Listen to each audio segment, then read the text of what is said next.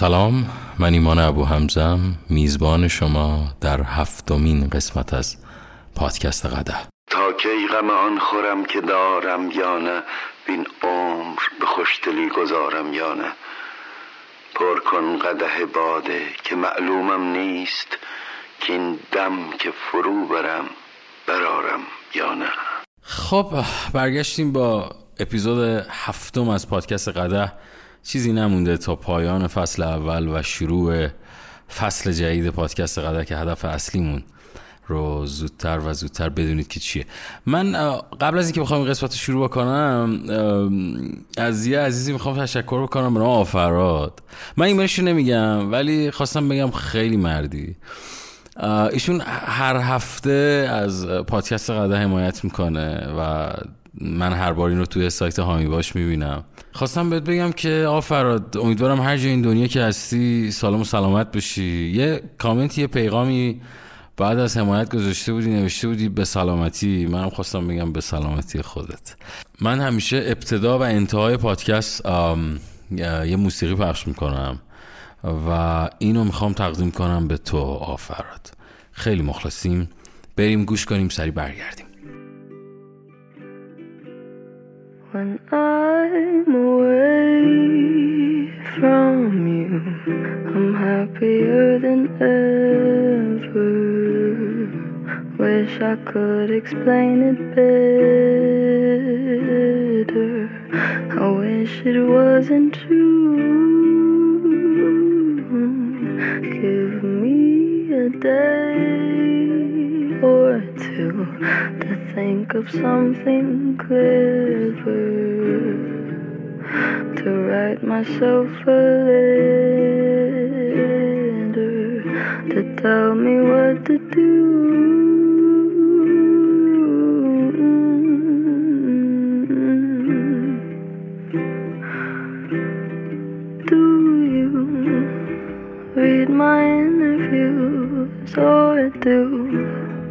Skip my avenue when you said you were passing through? Was I even on your way? I knew when I asked you to be cool. خب دوباره برمیگردیم با بخش های دیگری از کتاب قرار بود یه داستان دیگه هم براتون بخونم اگه یادتون باشه سرفصل این بخش اینه که میگه مشکلات ستاره راک. میگه در سال 1983 یه گیتار نواز با استعداد جوان به بدترین نحو ممکن از گروهش بیرون انداخته میشه. یه گروه تازه قراردادی رو با یک ناشر موسیقی به امضا رسونده بوده و قرار بوده که اولین آلبومشون رو ضبط کنن. اما چند روز پیش از آغاز کار ضبط گروه خدافزی می‌کنه با این رفیق ما و میگه آقا ما دیگه شما رو نمی‌خوایم. بدون هیچ هشداری هیچ بحثی هیچ داد و بیدادی و همینجوری میگم خدافز شما. این رفیق هنرمند ما همینجوری که تو اتوبوس نشسته بود و داشت از نیویورک به لس آنجلس میومد مدام از خودش می‌پرسید چطور این اتفاق افتاد؟ من چه اشتباهی کردم؟ حالا چیکار کنم؟ قرارداد با ناشران موسیقی همینطوری از آسمان نمیافتد خصوصا برای گروه های متال نوپای ناهنجار. آیا او اولین و آخرین شانسش را از دست داده بود؟ اما پیش از آن که اتوبوس به لس آنجلس برسد گیتار نواز از افسوس خوردن به حال خودش دست برداشته بود و با خود عهد کرد. گروه موسیقی جدیدی را بندازه بر خودش. تصمیم گرفته بود کاری جدید شروع بکنه توی سبک و سیاق جدید به قول معروف شروع کنه برای خودش کار کردن. می‌خواست آنقدر مشهور بشه که اعضای گروه مجبور باشن ده ها سال در رادیو و تلویزیون و مجله ها و اینجور داستان ها بیان مثلا پسترها اینو ببینن التماسش کنن ما اشتباه کردیم تو رو انداختیم بیرون اینجور حرف و از اینجور حرفا دیگه. نوشته در نتیجه این دوست هنرمند ما دست به کار میشه که انگار ماها وقت صرف به خدمت گرفتن بهترین موسیقیدان ها کرد. موسیقیدان های بسیار بهتر از همگوری های قبلیش. ده ها ترانه نوشت با تمام وجود تمرین کرد. خشم جوشان او جاه طلبیش را تغذیه کرد. انتقام به منبع الهامش تبدیل شد. ظرف چند سال گروه جدیدش با ناشر قرارداد بست و یک سال بعد اولین اثرشون فروش خیلی خوبی داشت. حالا کی بوده این گیتار نواز ما؟ نام گیتار زن دیو ماستینه. و گروه جدیدی که او تشکیل داد گروه هوی متال افسانه مگادس بود. مگادس موفق شد بیش از 25 میلیون نسخه از آلبومهایش را به فروش برساند و بارها و بارها دور دنیا برنامه اجرا کند ماستین یکی از درخشانترین و موثرترین موسیقیدانهای تاریخ موسیقی هوی متال شناخته می شود متاسفانه نام گروهی که او از آن اخراج شد چی بود؟ می چی بود؟ نه. بگو. حدس بزن. تیشرتشو دارم. دقیقا. بکن میگه که گروهی که ازش اخراج شده بود متالیکا بود. گروهی که بیش از 108 میلیون آلبوم در سراسر دنیا فروخته است. بسیاری متالیکا را یکی از بزرگترین گروه های راک کل تاریخ به شمار می آورد ما نه کنم متالیکا انداختنش بیرون رفت خودش خفن‌تر شد.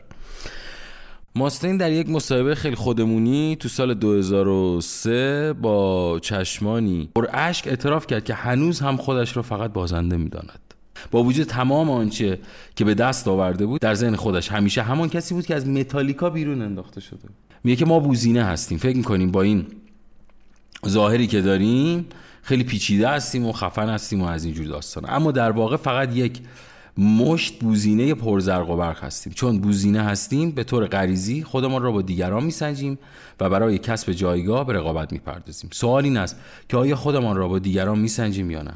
سوال این است که طبق چه استانداردی خودمان را میسنجیم؟ او دانسته یا ندانسته تصمیم گرفت که خودش را بر این اساس بسنجد که آیا موفقتر و معروفتر از متالیکا است یا نه.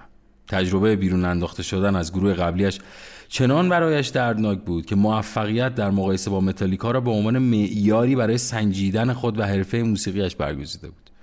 با وجود آنکه واقعی ناگوار را به چیزی مثبت تبدیل کرده بود از انتخاب معیارش که موفقیت متالیکا بود سالها آزار دید.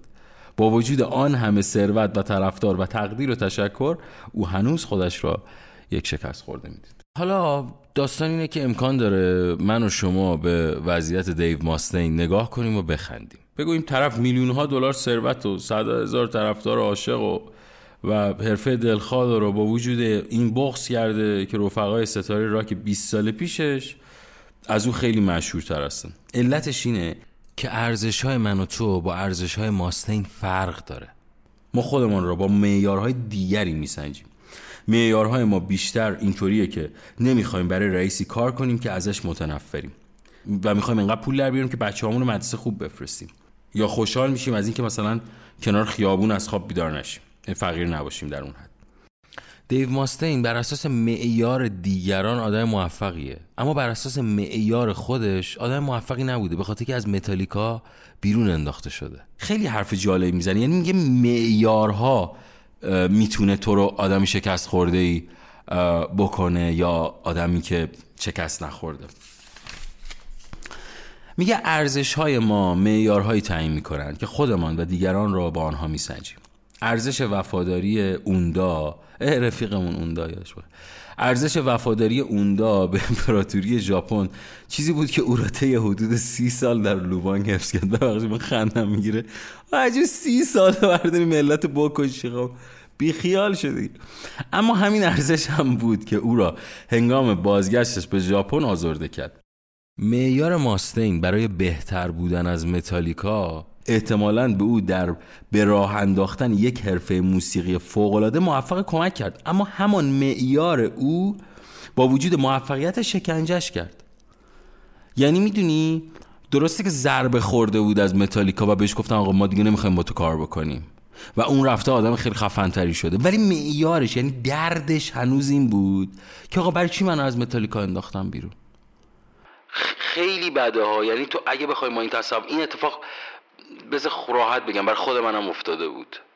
یعنی برای خود منم توی یه فضای دیگه اتفاقی افتاده بود. بعد من رفتم فستیوال جهانی رادیو نیویورک رو بردم. ولی توی یه بازه ای از زمانی هنوز ناراحت این بودم که آقا مثلا اون پروژه‌ای که داشتم کار می‌کردم و چرا اومدم ازش بیرون؟ در که من یه موفقیت خفنتر از اون به دست آورده خلاص این حرف معیار است. میگه اگر می‌خواهید که طرز نگاهتان به مشکلات رو تغییر دهید باید آنچه را ارزش مینهید و نیز نحوه سنجش موفقیت و شکستتان را تغییر دهید. برای نمونه بیابید به موسیقیدان دیگری نگاه کنیم که از گروه دیگری بیرون انداخته شد. داستان او به طرز غریبی مشابه داستان دیو ماستینه. گرچه این داستان دو دهه پیشتر اتفاق افتاده. سال 1962 بوده و یک گروه موسیقی نوظهور از لیورپول انگلستان داشت بر سر داشت بر سر زبان ها می افتاد این گروه مدل های مو مسخره و حتی نام مسخره هم داشت. اما موسیقیشان بدون شک خوب بود و صنعت نش داشت. بالاخره کشفشان می‌کرد. گروه اونها شامل جان خواننده اصلی و ترنویس پاول باسنواز رومانتیکشون و کودک رخشون جورج گیتارزن اصلی و سرکششون بود. و بعد یک تبزن یا همون درامزن هم داشتن میگه تبزن خوشخیافه ترین آنها محسوب می‌شد. تمام دخترها برای او دیوانه می‌شدن و چهره او خلاصه تو مجله ها چاپ می‌شد و این حرف او حرفه‌ای ترین عضو گروه هم بود. مواد مصرف نمی‌کرد. حتی تعدادی کت هم برای خودش خریده بود و همیشه شیک و پیک و اینا میومد و فاز هنری نداشت دیگه. منظورش این که مثلا مثل فاز هنری این روزا. نامش پیت بست بود اگه اشتباه نکنم. در سال 1962 بعد از تور کردن اولین قرارداد نشرشان سه عضو دیگر بیتلز بی سر و صدا دور هم جمع شدند و از مدیرشان و از مدیرشان برایان اوپشتاین اگه اشتباه نکنم خواستن او را اخراج کنن این تصمیم برای اوپشتاین خیلی سخت بود. پیت را دوست داشت و به همین خاطر اون رو به تعویق انداخت. به امید اینکه سه نفر دیگر نظرشون عوض کنن اصولا هم این داستان ها یه, یه حسادت هایی یه چیزایی این وسط هست. یعنی چون یا روی ذره خفنتر از بقیه است اصولا به دنبال اینن که یه جوری طرف رو دک کنن دیگه. میگه ماها بعد تنها سه روز مانده با آغاز اولین ضبطشان اوپشتاین بالاخره این بست رفیق ما رو میگه بیا پاشو بیا دفترم. بدون هیچ تشریفاتی به او گفتش که گم شود و گروه دیگری برای خودش پیدا کنه. هیچ دلیلی و توضیحی هم نداد. و هیچ اظهار تاسفی هم نکرد. فقط گفت که اعضای دیگر او را نمی‌خواهند. پس به سلامت. برو. میگه نخاله ای به نام رینگو استار به گروه اضافه شد. رینگو بزرگتر بود و دماغی بزرگ و مسخره داشت. او موافقت کرد که موهایش را به همون مدل زشت جان پاول و جورج کوتاه کند و ترانه هایی درباره اختاپوس و زیر دریایی اینا بنویسه و بقیه اعضا گفتن البته به درک. چرا که نه؟ یعنی حال کردن. شیش ماه پس از اخراج بست جنون بیتلز فوران کرد و می‌شد گفت جان، پاول، جورج و رینگو به مشهورترین چهرهای کل جهان تبدیل شد. این رفیق ما بست اذیت کردن دیگه. در همین حال بست در افسردگی عمیقی فرو رفت و رفت سراغ می و می‌خونه و این حرفا دیگه. شبا همش به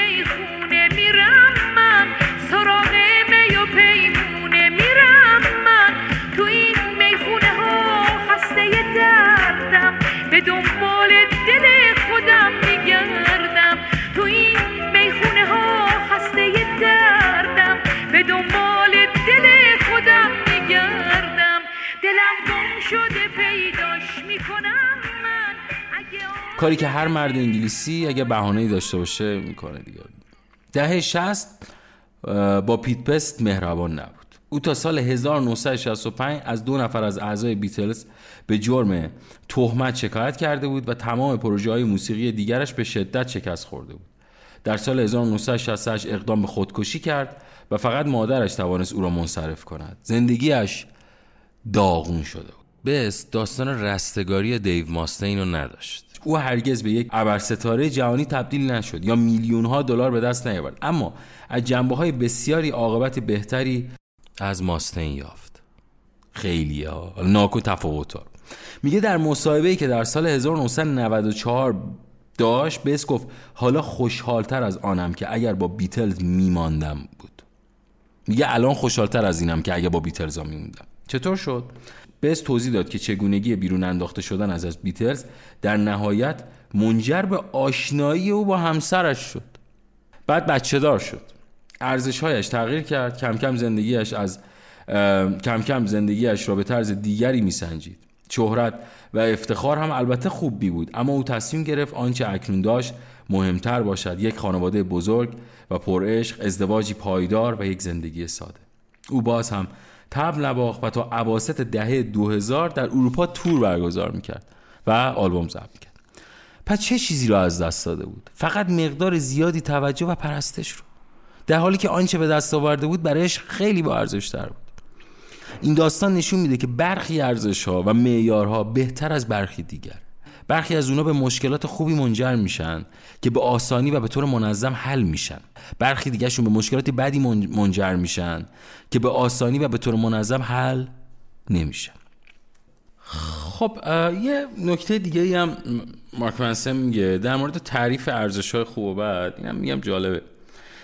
ما یه تقسیم بندی جالبی کردیم. میگه ارزش های خوب بر پایه حقیقت سودمند برای جامعه است بیواسطه و مهار پذیره میگه ارزش بد چیه؟ میگه بر پایه خرافات مخرب برای جامعه است. و با واسطه و مهار ناپذیره یعنی یه واسطه این وسط ها باید باشه. میگه صداقت یه ارزش خیلی خوبه چون چیزیه که اختیارش دست خودته و برای دیگران. حتی اگر گاهی ناخوشایندم باشه صداقت همیشه سودمند دوباره برمیگردیم سراغ دیو ماستین و میگه که اون به شهرت خیلی زیادی رسیده بود اما احساس شکست می‌کرد. میگه علتش این بود که او ارزش مزخرفی برای به قول معروف یه مقایسه بیهوده گذاشته بود. علتش این بود که او ارزش های مزخرفی برای خودش در نظر گرفته. مثلا باید رکورد فروشش بیش از 150 میلیون باشه. یا اینکه باید همه چیز خیلی عالی باشه. یا اینکه مثلا کنسرتش حتما باید توی ورزشگاه باشه. این مشکلاتی بود که او فکر می‌کرد و تا اینکه آخرم نابودش کرد دیگه واقعیت با تمام پولی که به دست آورده بود. اما برعکس پیت بست چرخشی 180 درجه ای انجام داده بود.